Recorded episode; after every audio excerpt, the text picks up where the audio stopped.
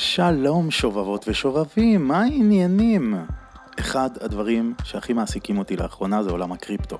אני רואה אותו משתלב מצוין עם העשייה האקולוגית שלי, למרות כל מה שאילון מאסק אמר. בפודקאסט הזה גם תבינו למה. הזמנתי את בן סמוכה, מייסד האתר המוביל בישראל בתחום המטבעות הדיגיטליים קריפטו ג'אנגל, ואת קהילת מדברים קריפטו בפייסבוק. קבוצה שיש בה 20K אנשים שחולים על כל העולם הזה, בדיוק כמוני, ורואים בו את העתיד. בן אפילו מעביר קורס יזמות בעולם הקריפטו לתואר שני באוניברסיטת בן גוריון. שומע, מתעדכן. תודה משיח. אז בואו נתקדם אל העתיד ונתעמק בביטקוין, איתריום וכל עולם הקריפטו. אתם מתים לדעת על מה דיברנו, נכון? על שווי שוק הקריפטו היום. רמז, חצי אחוז מהכסף המוערך שיש בעולם. כמה זה לעומת זהב, נכסים אחרים. ומדוע ביטקוין וכל השוק קרס ב-50% לפני ימים מספר. האם זה הסוף של ה bull market? לא נראה לי, וגם לבן לא. קיצר, דיברנו על האינפלציה ועל הערך של ביטקוין ועוד דברים מגה וייברים של החיים. אז תפתחו אוזניים, מתחילים.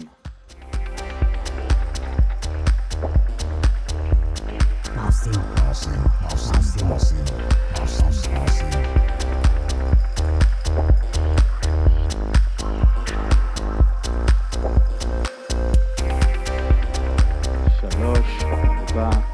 ו... שלום שובבות ושובבים, מה fucking עושים? אתם יודעים מה עושים, היום עושים קריפטו עם בן סמוחה כפיים. בן סמוחה כמובן הוא המנהל של קריפטו ג'אנגל, שזה קבוצה ענקית ומתפתחת בפייסבוק. אה, יש להם בית ספר, יש להם קורסים, יש להם סקירות כמעט ברמה יומית של כל מה שקורה בשוק הקריפטו, ואני מתעניין בתחום הזה כבר הרבה זמן, וגם הרבה מכם המאזינים שלי, אז החלטתי להביא את המאסטרו הישראלי בתחום. שלום בן, מה נשמע? מה העניינים דניאל? תודה שאירחת אותי. בכיף, האמת שגילוי נאות אני מנסה כבר להשיג את בן די הרבה זמן, עוד לפני הפיצוץ קריפטו שקורה עכשיו, ואנחנו מקליטים את הפודקאסט הזה ב-24 במאי בשעה 6 בערב, כאשר הביטקוין נמצא בנקודת התנגדות של 38 אלף דולר, ויחד איתו כל השוק הזה בעצם. רציתי להתחיל בן, במה קרה פה בשבועיים האחרונים. מי שלא בתחום ורק נכנס אליו, היה פה ירידה של 50 אחוז בערך ביום אחד. Mm-hmm. השוק וולטיליות מטורפת, שזה אומר שהוא עולה ויורד 20-30 אחוז, לא רואים את הדברים האלה בשום שוק אחר ממה שאני מכיר. בן, תחכים אותנו קצת, מה קרה פה? כן, אז אה, מה שקרה זה סתירת מציאות של שוק המטבעות הדיגיטליים, אה, שהסתירת מציאות הזאת מורכבת משניים או שלושה היבטים מרכזיים. Uh, ההיבט הראשוני זה ששוק הקריפטו הוא עדיין שוק מאוד מאוד קטן ביחס לשווקים אחרים וביחס לכמות הכסף שיש בעולם, וזה אומר שכשיש בן אדם כמו אילון מאסק, מנכ"ל טסלה, שהוא האדם העשיר בעולם, שההון שלו מוערך בחצי משווי השוק של ביטקוין לפני שבועיים, אז זה אומר שבן אדם אחד או קבוצה מאורגנת של אנשים יכולים, בין אם זה בכוונה ובין אם זה בטעות, לגרום לתנודתיות גדולה יותר במחיר. אה, עכשיו, במקרה הזה של השבועיים האחרונים, מה שהיה לנו זה שביטקוין למעשה רשם נפילה של כמעט 50 אחוז מ-57 אלף דולר עד ל-30 בתחתית, אה, איתריום נתן יותר מ-57 אחוז, יותר מ-50 אחוז נפילה, הוא נפל ממש מהשיא של 4,400 עד ל-1,800, 1,800. אה, אה, בתחתית, וכל זה תוך שבועיים. וזה למעשה, כאן נכנסים שתי השכבות הנוספות, הראשונה זה כמות המינופים, אה, אז מינוף למי שלא יודע זה לקיחת הלוואה בתוך, לטובת, לטובת מסחר ממונף בקריפטו או במניות או באיגרת חוב, אז למעשה מעמידים כערבות איזשהו סכום כסף או סכום מסוים של מטבע דיגיטלי ואפשר להמר על כסף שאין לכם. אז בשוק הקריפטו המינופים יכולים להיות מאוד מאוד גבוהים, יש אנשים הסטנדרטיים שמהמרים על פי שלוש עד פי עשר מההון שלהם, ויש אנשים שמהמרים גם על פי מאה מההון שלהם. עכשיו, וואו. כשאנחנו נמצאים במחזור של עליות, במיוחד כזה שמגובה בהרבה הייפ, הנטייה של אנשים היא לקחת יותר ויותר ויותר מינוף. משום שהם מאוד מאמינים בהמשך העליות. זה סוג של מנגנון פסיכולוגי שנכנס לפעולה, שככל שאנחנו עולים יותר, ככה האופוריה מכה בנו יותר חזק, וככה אנחנו יותר שלמים עם ההשקעה שלנו ורוצים להגדיל אותה יותר ויותר. ומה שקרה זה שכמות המינופים בקריפטו חצתה רף, כל רף הגיוני למעשה, זה הוביל גם לעלייה משמעותית בריביות על ההלוואות האלה, ובדרך כלל אלו השלבים שבהם נכנסות המניפולציות לתמונה, באים הסוחרים, הלוויתנים, אלה שמחזיקים בהרבה הון, ויש להם אינטרס לדחוף את המחיר למטה, אה, חלק כאקט מניפולטיבי וחלק באמת כי אה, הם רוצים גם לממש רווחים וגם הזדמנות לקנות מוקדם יותר.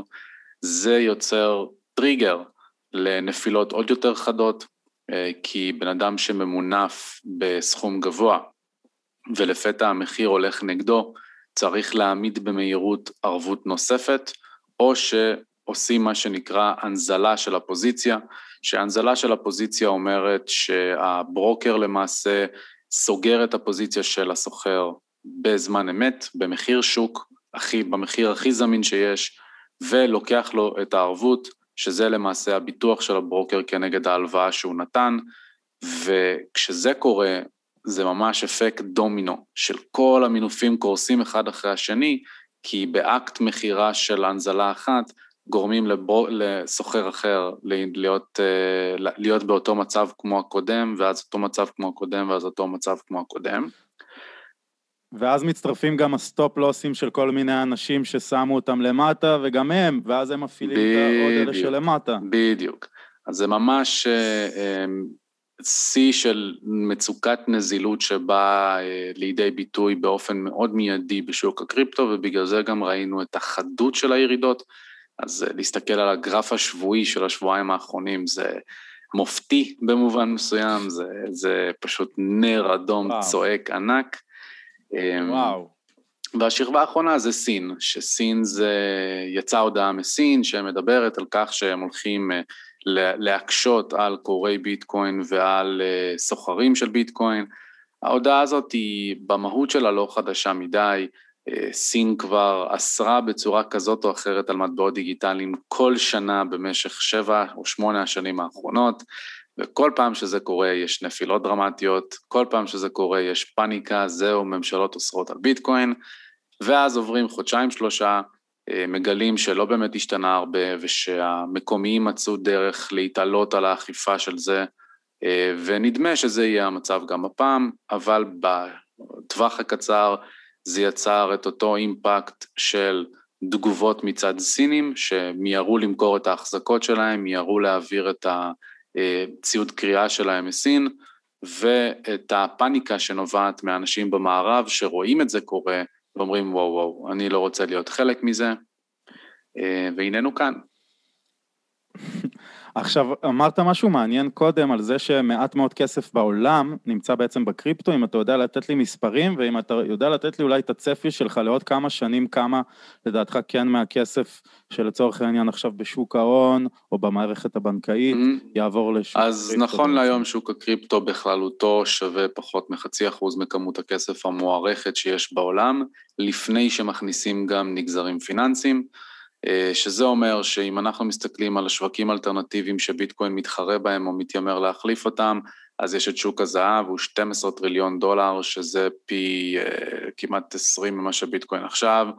Uh, יש את שוק ההשקעות האלטרנטיביות בכללותו, שהוא כולל גם מתכות נוספות וכל מיני אפיקים שונים, שבין היתר כוללים בתוכם גם את זהב, וזה כמעט 25 טריליון דולר שווי שוק.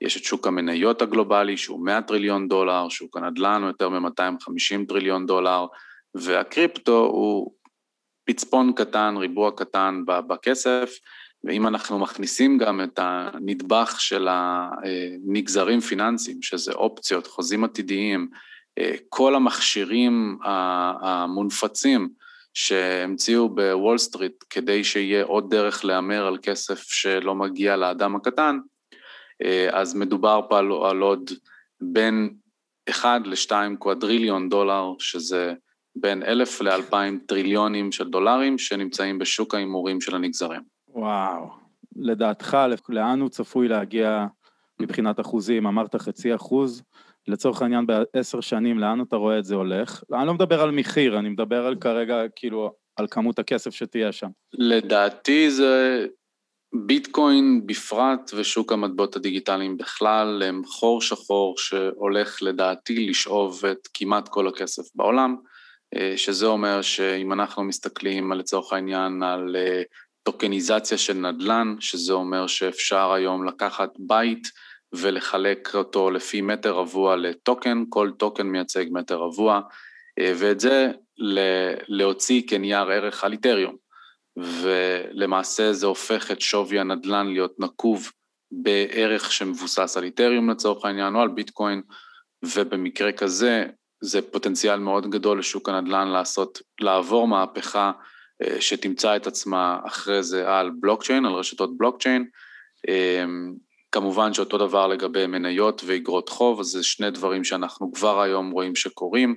אה, יש ממשלות, יש את הבנק של האיחוד האירופי, הממשלת תאילנד שכבר הנפיקו איגרת חוב על איתריום, ונראה שזה רק ההתחלה למעשה. וגם כמובן אפשר להוסיף את ה-NFT, שכל החוזים, אפשר לשער שכל האומנות בעצם תעבור לשוק הזה, כי זה הרבה יותר הוגן לאומנים, אין אף אומן שלא ירצה בעצם על כל חוזה שנ...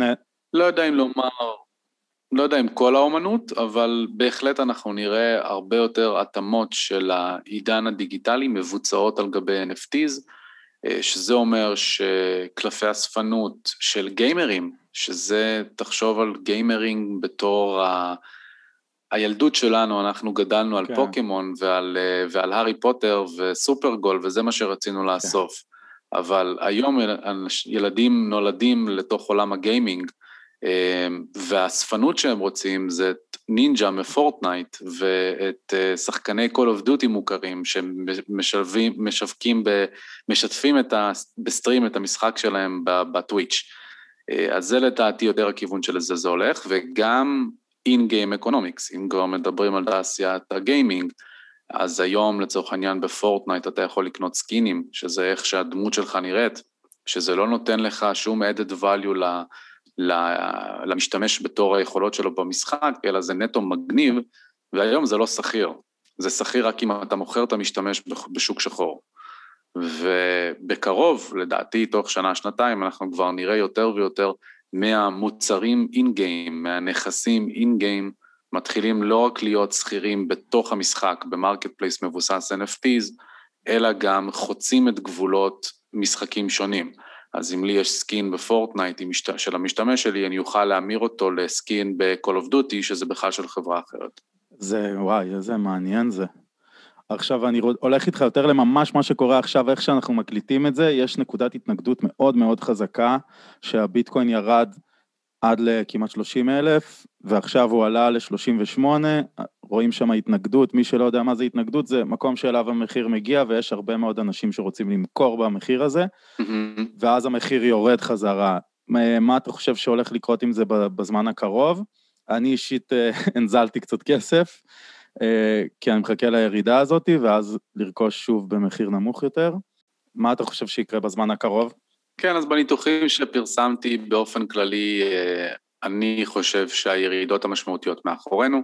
אה, אני רואה את הסבירות ליפול מתחת ל-30 כמאוד מאוד מאוד נמוכה, אה, ואני לא אתפלא לראות איזשהו דשדוש עכשיו בטווח הזה שבין ה-30 ל-40, אז בין 30 ל-32 אלף ובין 38 ל-40 אלף יש קווי תמיכה והתנגדות ש... הם היותר משמעותיים ואפשר לצפות שיחזור להיות קצת אקשן במסגרת הטווחים האלה. אה, כשביטקוין יפרוץ חזרה מעל ה-40-300, משהו כזה, אז אני ארגיש כבר הרבה יותר בנוח אה, להגיד שאנחנו בדרך חזרה לעליות, אבל נהוג להסתכל על ממוצע 50 ימים כדי לראות איך ביטקוין מגיב אליו. בסך הכל אני לא חושב שה bull market נגמר, שהשוק השורי נגמר, אה, למעשה אני חושב שאנחנו רק בהתחלה שלו. אה, יש הרבה מאוד אה, אינדיקציות, בין אם זה על בסיס ניתוח היסטורי של 2013 ובין אם זה ניתוח היסטורי של הנפילות החדות של מרץ 2020, שאחרי הקורונה, שמאוד מאוד דומות מבחינת מבנה הגרף למה שקורה עכשיו, אז על בסיס אלו הירידה הסתיימה, יכול להיות שתהיה תחתית כפולה, שזה אומר שיהיה ביקור נוסף ב-30 לפני שממשיכים לעלות, ויכול להיות שזה כבר מפה אנחנו נראה את ביטקוין תוך uh, שלושה שבועות כבר חוזר למחיר שממנו הוא התחיל ליפול, זה מה שהיה במרץ 2020.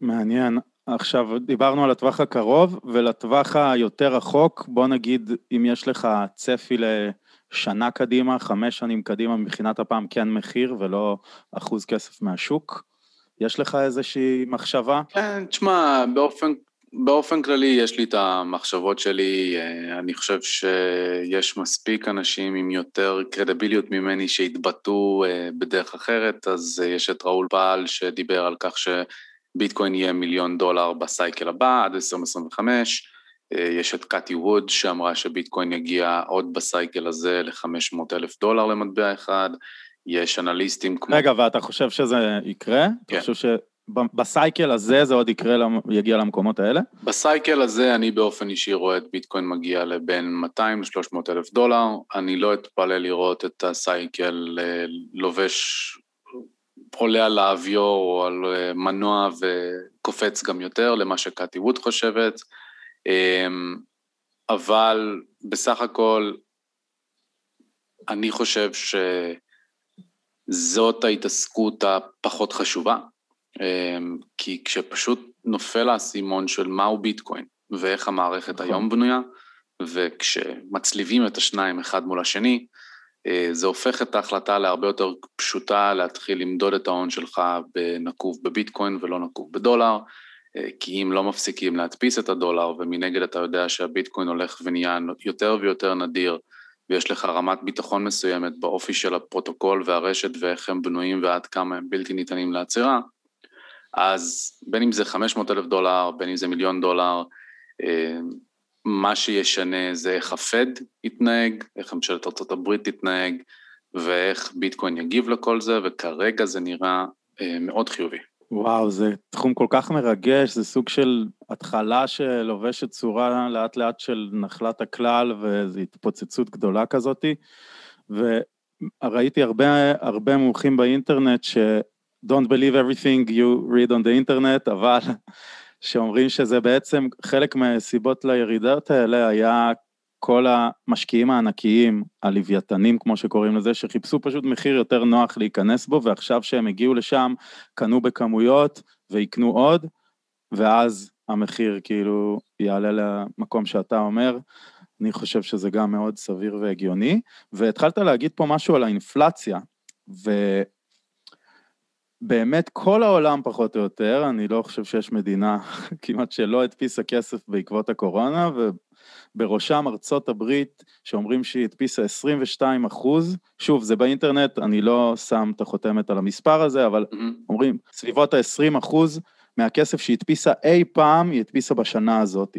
ועכשיו אומרים, לא רואים כל כך את האינפלציה, אבל אני דיברתי פה בפודקאסט עם מומחה במניות, איתן רותם, והוא אמר, יש אינפלציה והיא כבר כאן, ורואים את זה במחיר המניות, רואים את זה ב, לצורך העניין בביטקוין שעלה ל-60 אלף, ורואים כל מיני נדל"ן, נכסים, ממשיכים לעלות, ולעלות למחירים אפילו לא הגיוניים אה, באיך שהיינו מסתכלים על זה פעם. לאן, לאן אתה חושב שכל הקטע עם הדולר הולך? האם זה באמת יגיע למקום שהוא פשוט יהיה חסר כל ערך, כי לא מפסיקים להדפיס אותו? מה המחשבות שלך על זה? אמ, אנחנו רחוקים מהיום הזה, כן. לדעתי.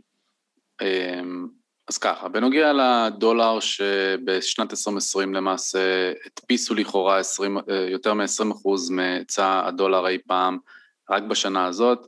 אם להיות מדויק, אז צריך להוסיף משפט שמדייק. את זה, שהמדידת כמות הכסף על בסיס M2 אה, גדלה ב-20% או יותר, והמדד הזה הוא קצת מוטה, אה, משום שהמדד הזה כולל בתוכו גם אה, אה, מה שנשאר בעובר ושב, מה שנשאר בחסכונות.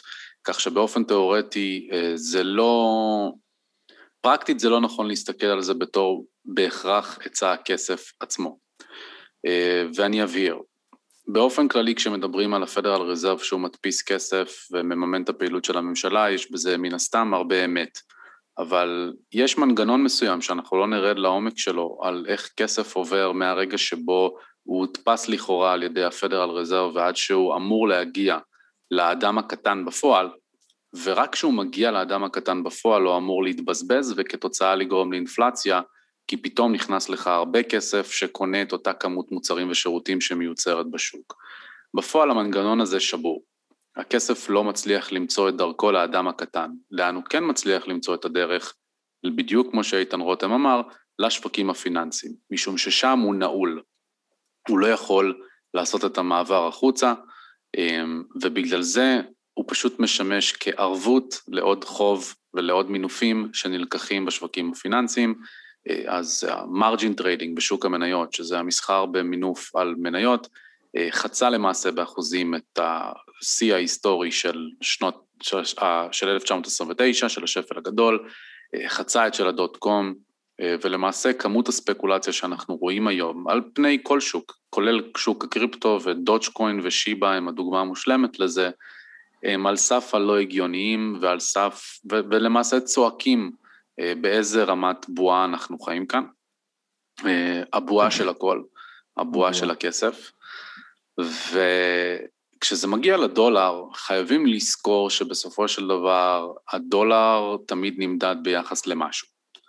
וכשמדברים על אינפלציה, צריכים להבין שיש כאן את ההפרדות שצריך לבצע בין אינפלציה במדד המחירים לצרכן, שזה מדד מיושן, שקרי, מניפולטיבי, שאינו באמת מראה את העלייה ברמת המחיה או בעלות המחיה אה, בציבור, במה שקורה באמת בכלכלה.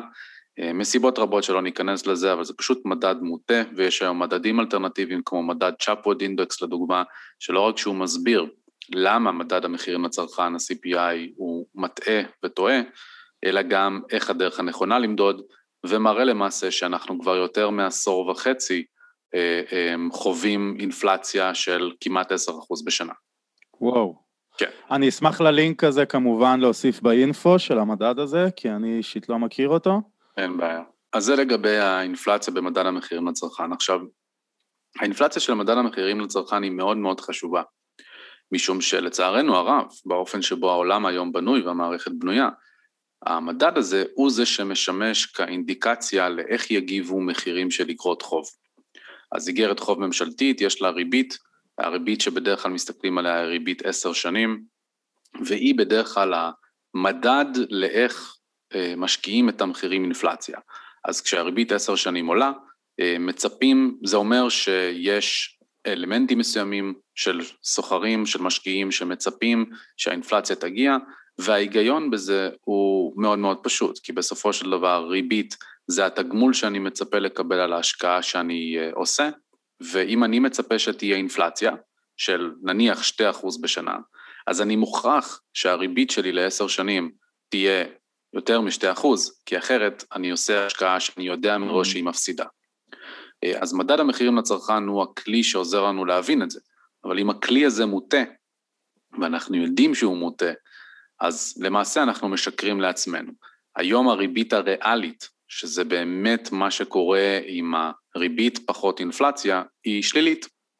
שזה אומר שאם אנשים מחזיקים מזומן, הם מפסידים כסף, זה אומר שאם אנשים מחזיקים בקופת חיסכון שצוברת פחות מאחוז או שתיים, הם מפסידים כסף, הם מפסידים כוח קנייה.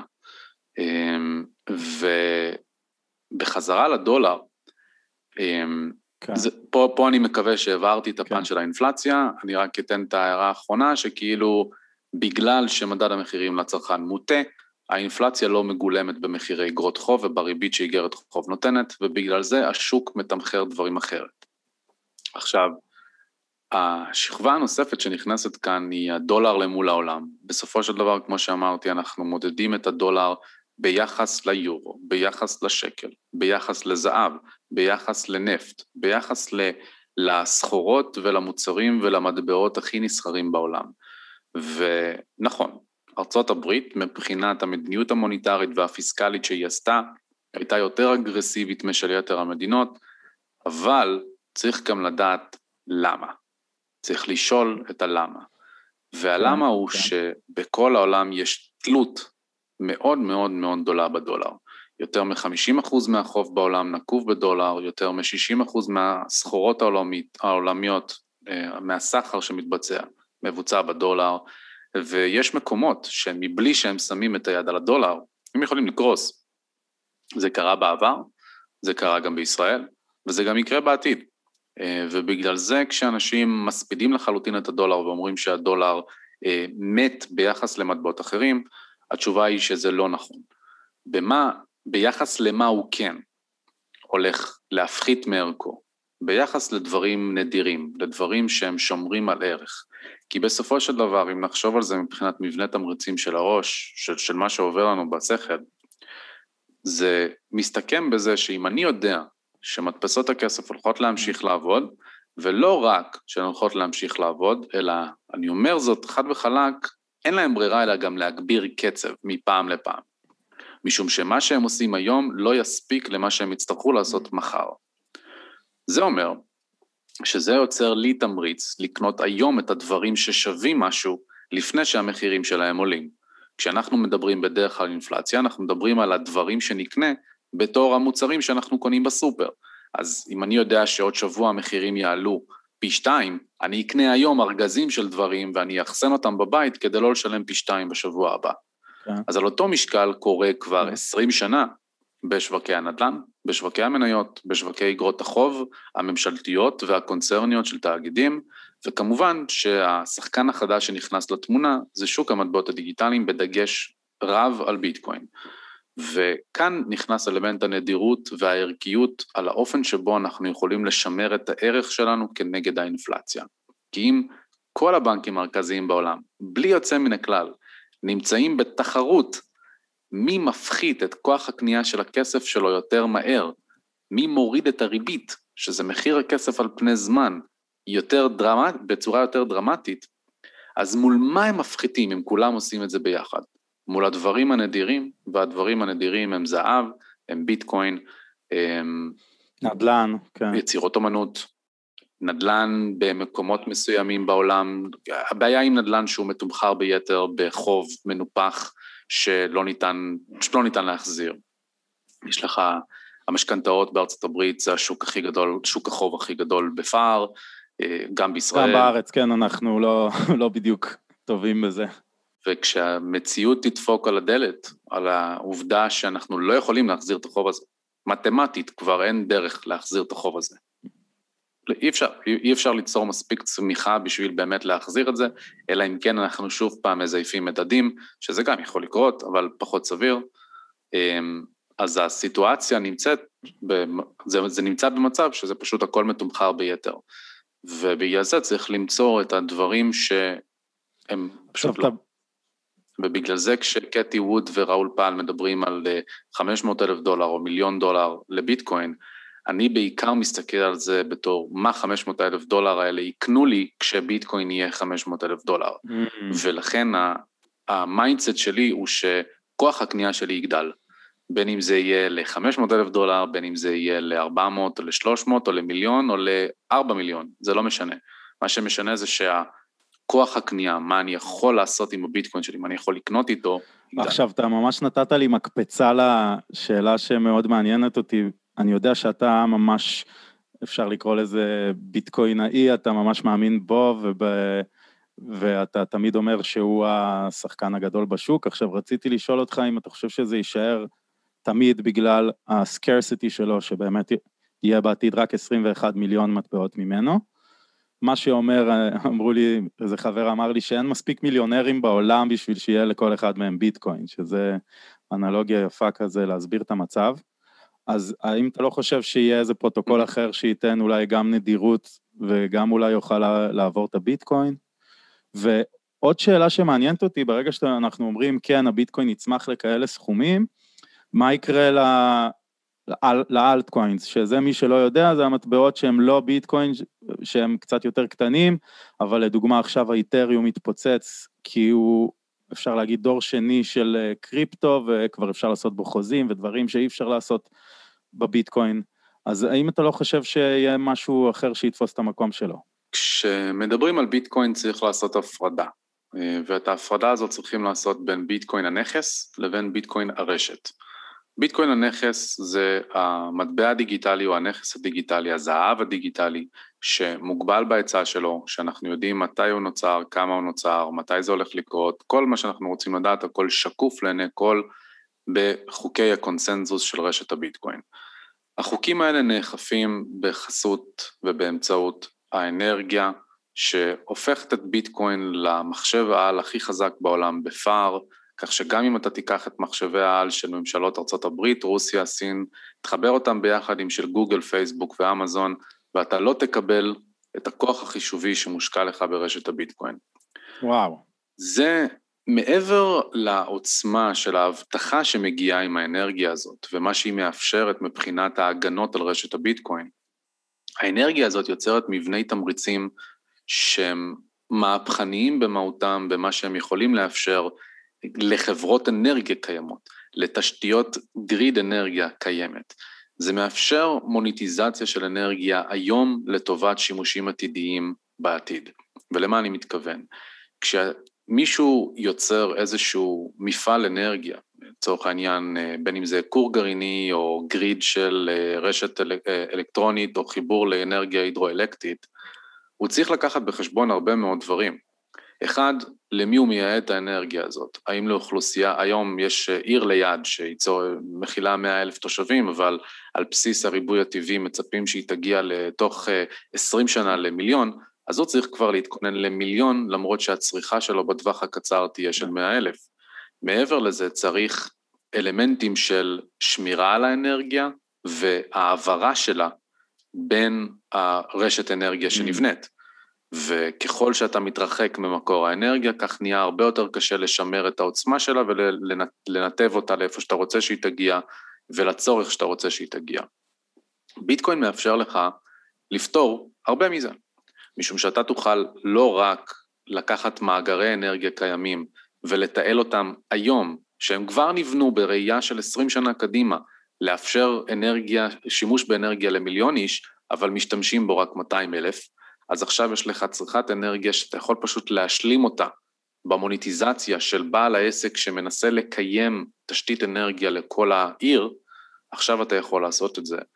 ואתה יכול גם להביא את הערים לביטקוין. כן.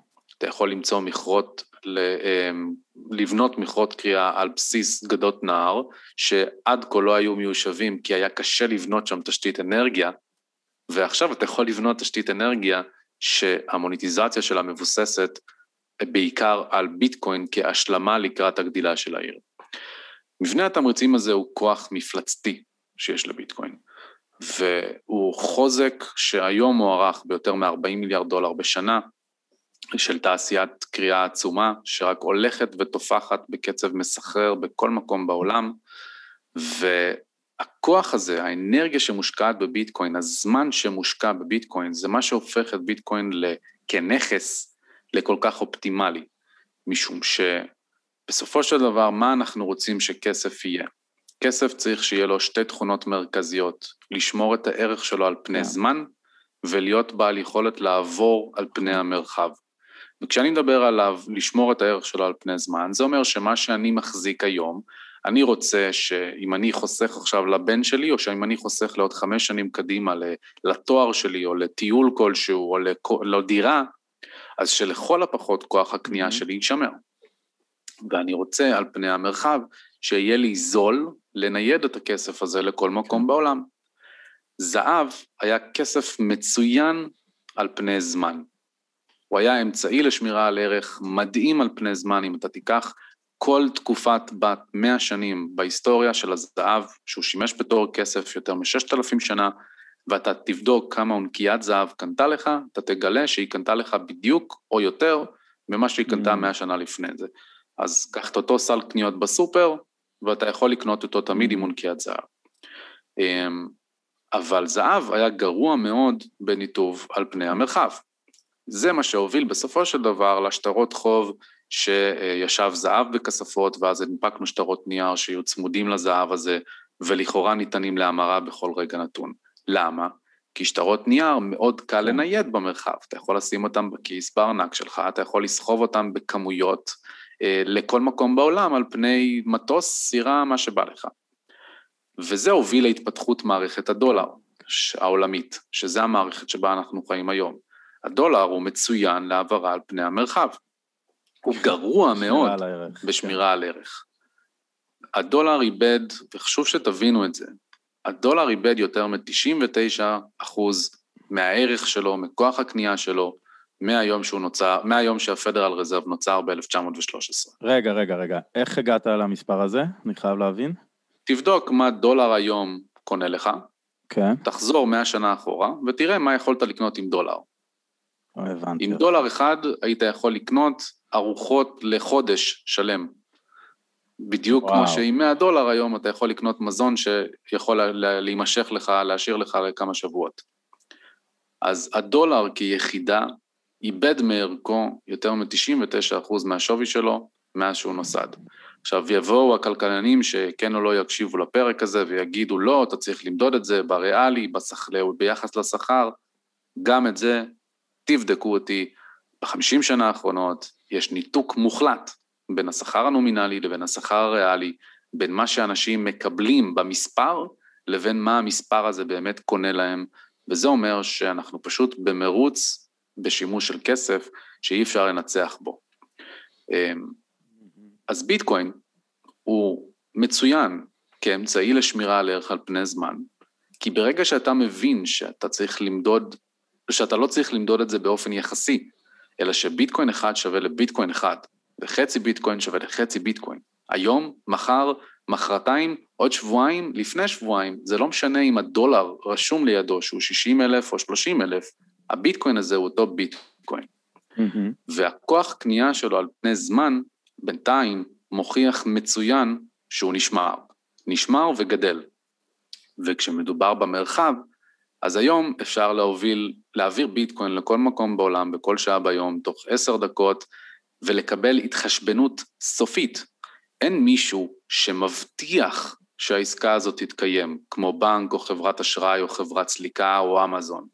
יש לך העברה ממני אליך שמתבצעת על סף המיידי. וזה היה ביטקוין הנכס. כשמדברים על ביטקוין הרשת, זה מה שהופך אותי לעוד יותר בוליש, עוד יותר מאמין בביטקוין.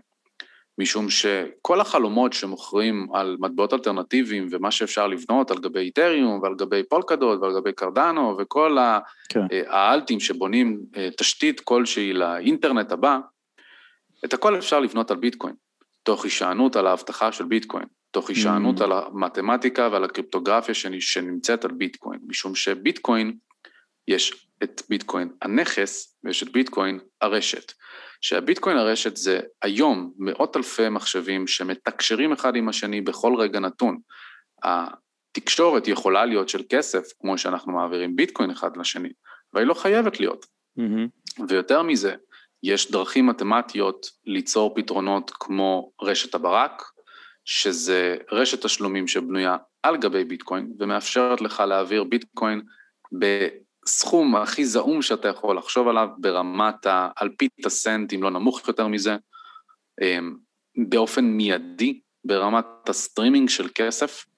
אני יכול עכשיו להיכנס לארנק של הביטקוין שלי שתומך ברשת הברק ולהקשיב לפודקאסט מתוך הארנק ולשלם כל דקה שאני מקשיב יוצאת עסקה של, בשווי של כמה סנטים בודדים שהולכת ישירות למארח של הפודקאסט, ולא רק ישירות אליו, הוא יכול גם לתכנת מראש שמכל סטושי שנכנס, חלק ילך לעורך של הפודקאסט, חלק ילך למפתח, חלק ילך למפיק, חלק ילך למעצב הגרפי, חלק ילך לאתר האינטרנט שיסכים לאכלס את הפודקאסט אצלו. אותו דבר צ'אטים, יש היום צ'אטים שבנויים על רשת הברק. יש היום חיבור בין רשת הברק לטורנטים, שכשאתה מוריד טורנט אתה תוכל אוטומטית לתגמל פר כל מגה או ג'יגה הורדה את הבן אדם שאתה מוריד ממנו. וזה האינטרנט של הכסף שנבנה על גבי רשת הביטקוין, וגורם לי לחשוב ולדעת שאותם פתרונות שנבנים על גבי איתריום ופולקדות וכולי, יוכלו ויהיו אה, על ביטקוין בצורה שמתפשרת פחות על אבטחה ועל ביזור. וואו, זה היה הסבר מעולה, תודה על זה. וגם אה, הסברת הרבה על אה, טכנולוגיה, ואני מאוד אוהב לעשות את החיבור הזה באמת של האינטרנט, של הכסף ושל הדברים, ואיך שהכל מתחבר בעצם לדבר הומוגני אחד, שאפשר לקרוא לו העתיד, אני לא יודע איך לקרוא לזה. ועכשיו אני רוצה טיפה לרדת אליך, ולשמוע איך הגעת בכלל לתחום הזה. כן, התחלנו את הפודקאסט יחסית מהסוף שלו, ועכשיו אנחנו עוברים להתחלה, כי מאוד עניין אותי לשאול את השאלות האלה. איך הגעת לתחום הזה? אה, רציתי לדעת גם איזה משקיע אתה, האם אתה משקיע לטווח קצר, האם אתה משקיע לטווח ארוך, מה אתה מלמד אנשים בקורסים שלך, איזה סוגי השקעה? בטח. מה אתה יכול לספר לי על זה? אז הסיפור שלי על ביטקוין הוא די uh, מגניב ברטרוספקטיב, uh, אני למעשה הייתי משתמש בביטקוין בתור כסף עוד לפני שידעתי מה זה. כן. Uh, הייתי שחקן פוקר שאני מגדיר את עצמו בתור חצי מקצועי, כי כאילו למדתי טוב את התיאוריה ומאוד אהבתי את המשחק, אבל הייתי משחק כסטודנט על סכומים לא גבוהים, אבל הייתי כולי בתוך זה. כן. והייתי משחק גם באקדמיה לפוקר, שזה גוף בראשון לציון שמלמד איך לשחק פוקר בצורה מקצועית, וגם אונליין, באינטרנט. אני רואה את זה עליך, אגב, יש לך poker face, אני רואה את זה עליך. אי אפשר כאילו להבין מה אתה חושב, אם, אם אתה מחליט. מעולה. אה, וזה גם, אגב, זה גם הלוגו של הקריפטו ג'אנגל בפייסבוק, רואים את המשחק פוקר, אז עכשיו הכל כן. מתחבר לי. כן, כן. של המדברים קריפטו, כן. אמ, אז זה בהחלט מתחבר לזה, אה, כי הרבה מהתהליך שעברתי בחיים בכלל, אבל בקריפטו בפרט, אה, הוא במובן מסוים בזכות פוקר.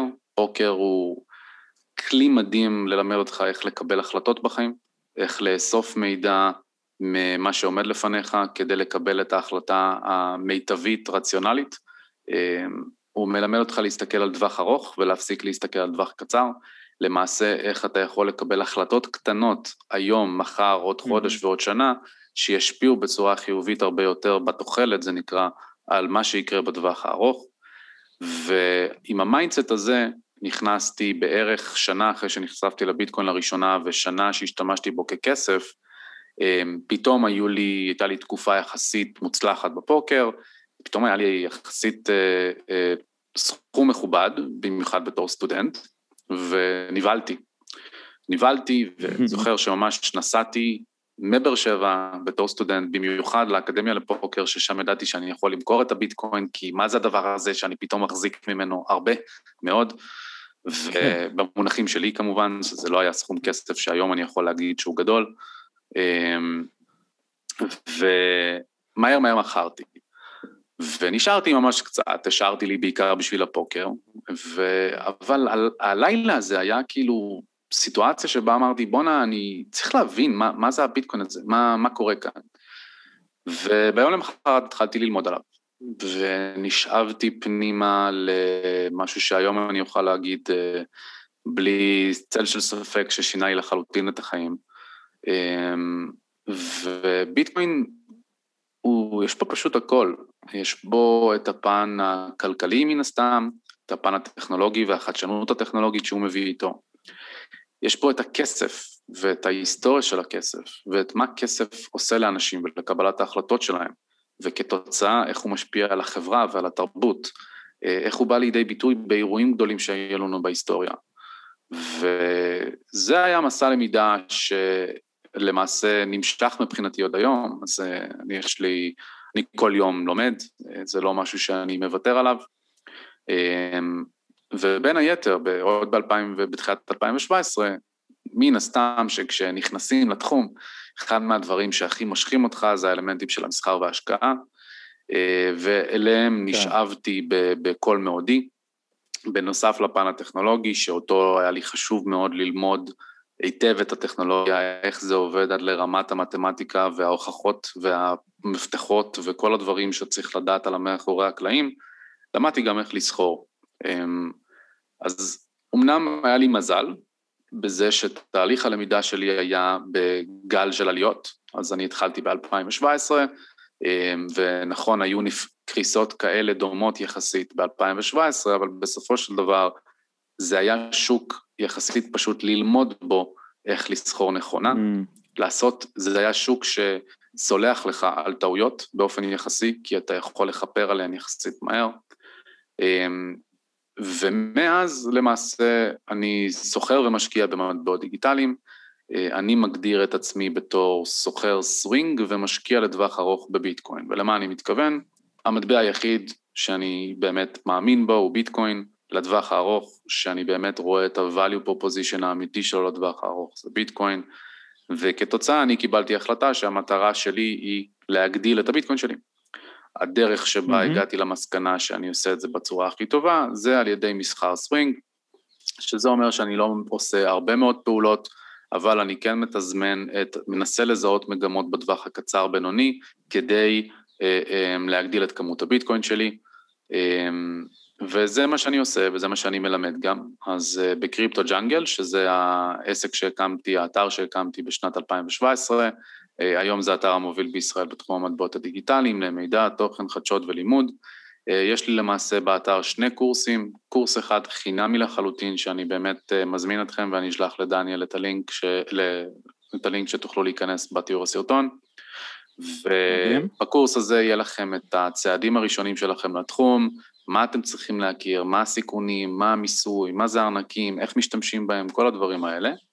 והקורס בתשלום הוא קורס יותר מתקדם למי מכם שמעוניין לקחת את זה לצעד קדימה, ללמוד על השקעה ועל מסחר בתחום, איך חוקרים פרויקטים, איך מחלקים את השוק לפי רמות סיכון, איך מזהים מגמות על בסיס ניתוח של גרפים, איך אני מקבל החלטות במסחר, וככה גם לקבל את העולם הפוקר שבי, או את שחקן הפוקר שבי, אה, של, על ניהול סיכונים ועל המשמעות של זה בפרספקטיבה ארוכת טווח, על איך החלטה קטנה שאנחנו מקבלים במסחר תשפיע לנו על גודל התיק בטווח הארוך, אה, וזה הקורס.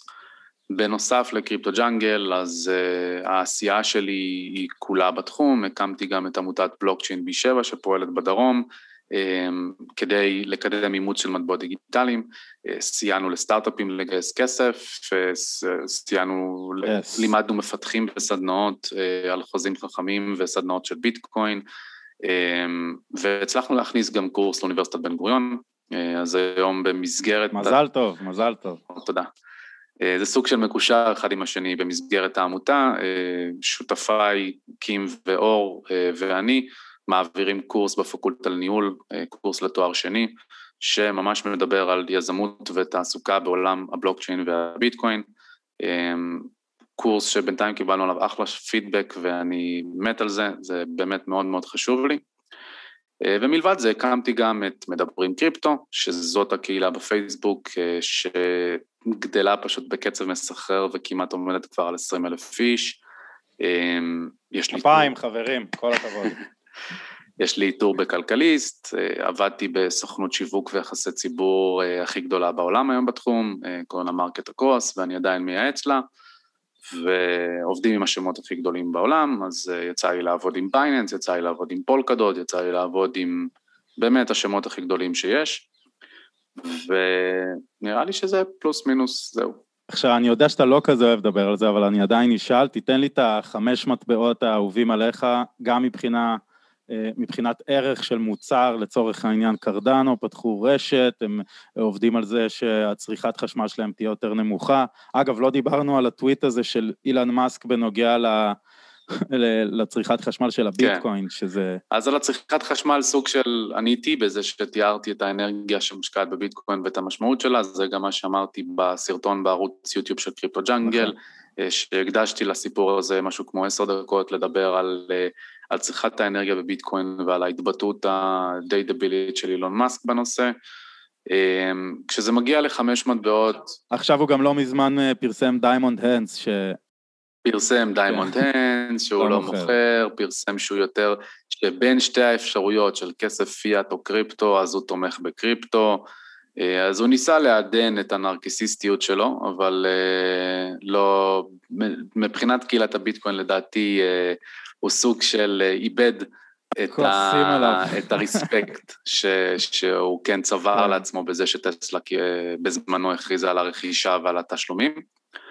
אמ, כשזה מגיע לחמש מטבעות, כמו שאמרתי, כשמדובר בפרספקטיבה ארוכת טווח, אה, בעיניי יש את ביטקוין ויש את היתר, שזה אומר שאני לא חושב שהיתר לא יצליחו במונחים דולרים, זה כן אומר שאני חושב שבמונחים של ביטקוין היתר ימשיכו לרדת על פני זמן כנגדו, שזה אומר שאם היום אה, איתריום אמנם אה, פרץ לשיאים חדשים של, של פי ארבע כמעט מהשיא הקודם, אבל כשאני מסתכל על הגרף של איתריום נגד ביטקוין, כמה ביטקוין שווה, כמה איתריום שווה במונחים של ביטקוין, אז כאן אני יכול לראות די בפשטות שלא רק שהוא רחוק עדיין מהשיא שלו, כמעט uh, צריך לתת פה עוד יותר מ-100% בשביל להגיע לשיא הקודם, אלא שעל פני זמן המגמה מבחינתי די ברורה, um, והיא שביטקוין הולך להמשיך לשלוט בשוק. זה לא אומר שאי אפשר בטווחים קצרים סלש בינוניים לתזמן ולנסות uh, ליהנות ממגמות. זה כן אומר שכשמדובר בפרספקטיבה ארוכת טווח, אני לא יכול להמליץ על אף מטבע אחר או לדבר על אף מטבע אחר בתור משהו שאני uh, uh, רואה בו בתור השקעה. מה, וואו, זו תשובה מעניינת. אז אתה אומר לי רק ביטקוין. יפה. אם אתה. תראה, אם אתה מודד את הרווחיות שלך בדולר, אז יש לך מה לחפש גם מטבעות אחרים. כי בסופו של דבר אתה רוצה שיהיה לך יותר דולרים, ויכול מאוד להיות שיהיו לך מטבעות יותר קטנים, שיעשו אחוזים דולרים יותר גבוהים מהביטקוין. זה אפילו סביר בהינתן זה שביטקוין כבר אה, שווי שוק יחסית מכובד, וקצב הגדילה שלו כבר מכאן, לפחות נומינלית, אמור להיות טיפה יותר איטי מאשר מטבעות ששווי השוק שלהם הוא בין מיליון למיליארד, ולהם יש לכאורה פוטנציאל יותר גדול לצמוח אם הם אה, באמת אה, מצליחים ליצור סביבם נטוורק אפקט. אה, אבל זה כבר פשוט הימור מוחלט מבחינתי, אה, ואני מעדיף כשמדובר בכסף שלי אה, בשוק שהוא בלאו הכי נחשב כמסוכן, ואנחנו רואים את התנודתיות של השבועיים האחרונים בתור אה, ממש ההוכחה לזה, לשחיטה של יתר המטבעות במונחים של ביטקוין גם, אז ביטקוין ירד פחות מהיתר, שזה גם משהו שחשוב להסתכל נכון. עליו ולהבין את הלמה. כן. וזה הכל. אוקיי. כשמדובר, שוב, בטווח ארוך. עכשיו נגיד מישהו שהוא מאזין עכשיו והוא רוצה להיכנס לתחום, הוא ראה את כל מה שקורה והוא מאמין באמת שזה העתיד. איך אתה ממליץ לגשת לזה? אני ממליץ כמובן לראות את הקורס החינמי שלכם, הוא ממש טוב, אני ראיתי אותו גם, והוא עוזר לעשות סדר כזה בראש. מה היית ממליץ לעשות בתור צעדים ראשונים? קודם כל יש את הקורס החינמי, ודבר שני זה להחליט עם עצמכם מראש, בהתאם למי שאתם, כמה זמן פנוי יש לכם להשקיע בלמידה. כי אני באופן אישי רואה את ביטקוין ואת המטבעות הדיגיטליים בתור ההתפתחות של האינטרנט של הכסף, שאנחנו למעשה נמצאים עכשיו ב-1995 של האינטרנט. שזה אומר שלמי כן. שהשתמש באינטרנט ב-95, היה מאוד מסובך, קשה, לא נעים, מעצבן, מסוכן, מרגיז, לחכות לצלצול המעצבן הזה של ה-DSL, ש, שפתאום אימא שלך עולה לקו ואתה אומר לה, אימא, רגע, אני מתחבר לאינטרנט. זה, זה היה כאב ראש. כן. אה, וזה פלוס מינוס המצב עכשיו. יש כאבי ראש בתחום, יש בעיות עם מיסים ויש בעיות עם רגולציה ויש אה, אה, בעיות עם הבנקים ו- ואין מה לעשות, מנסים להילחם בתחום הזה, כמו שאז במובן מסוים היו לא מעט אנשים שניסו להילחם בהתפתחות של האינטרנט. אבל אפקט הרשת ניצח, בדיוק כמו שאני חושב שהוא הולך לנצח עכשיו. Mm-hmm. וזו שאלה שלכם עם עצמכם, כמה אתם מוכנים ללמוד על זה עכשיו, כדי כן או לא להגיע לתובנות שאני ואחרים הגענו אליהן, ולבצע, לקבל החלטות בהתאם.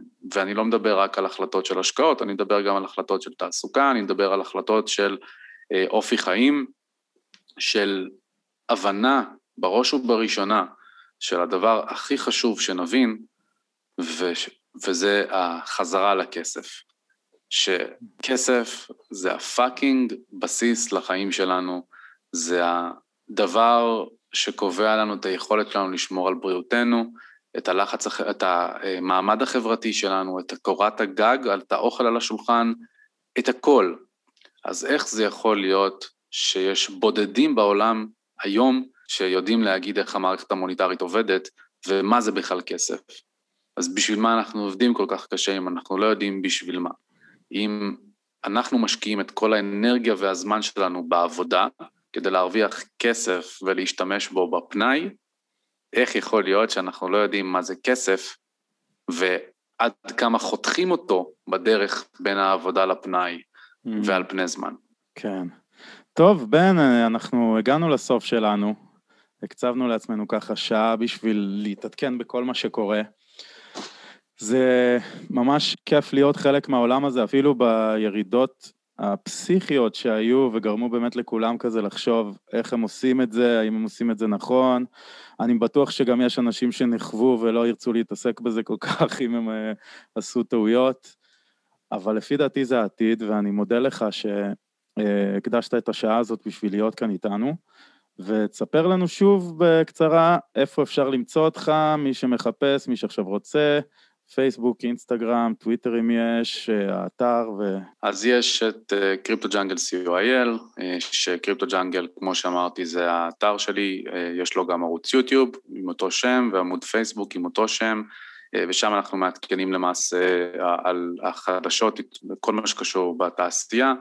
יש את קהילת מדברים קריפטו, שאם אתם רוצים טיפה יותר אה, לדבר עם אנשים על מטבעות דיגיטליים, להתייעץ, לשאול שאלות, להסתכל על יחידות הלימוד המטורפות אה, שהצוות שלי ואני בנינו כדי לתת את המענה הזה לשאלות הראשוניות של אה, מתחילים, ואני גם בטלגרם, אין סמוכה, שזה מוסיף ביטקוין ומטבעות דיגיטליים, אז יש שם טיפה יותר עדכונים תדירים מאשר יתר הפלטפורמות.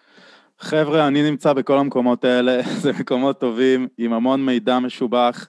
כל מי שמתעניין בתחום ורוצה להיות uh, חלק מהעתיד של הכלכלה, איך שאני רואה את זה, אני ממליץ מאוד ללכת לשם. ותן לי במשפט את המסר שלך לעולם, ככה אני מסיים כל פודקאסט, אם אתה רוצה, מסר לא חייב להיות על הקריפטו, על מה שאתה רוצה, בן. המסר שלי זה מה שאמרתי על הכסף. אה, תתחילו מהכסף, אנחנו צריכים כ... כקולקטיב להבין את זה, כי רק ככה באמת נצליח לחולל שינוי שמעבר לזה שהוא שינוי עם פוטנציאל להון שלנו. זה שינוי שאנחנו צריכים כחברה בימים של קיצוניות ופופוליזם והבטחות נטולות כל בסיס של אה, פוליטיקאים שקרנים. אני מסכים איתך, חבר'ה, בואו נדאג לעצמנו ונלמד. הכי חשוב זה בעצם להמשיך ללמוד כל הזמן, גם בתחום הזה וגם בהכל. בן סמוחה, תודה רבה על הזמן, החכמת אותי, את המאזינים. אנחנו נתראה בקרוב. תודה רבה. ושיהיה ערב טוב. אחלה ערב. bye bye. או oh, yes, yes. זה היה כיף. אם אתם בעניין של ללמוד, בן וקריפטו ג'ונגל הם הכתובת. ספרו לי מה חשבתם על הפרק. יאהו! יש לכם מחשבות על מה שנאמר? שתפו אותי. והנה חידה לא קשורה לסוף הפרק. מי אמר אבוקדו קדוש? מי אמר את זה? לזוכה מובטח אבוקדו בשל וטעים ממש פעם הבאה שהוא יקנה אבוקדו. נתראה בפרק הבא, או לפני, ימים יגידו. תהנו. Nothing, nothing, nothing, nothing, nothing, nothing.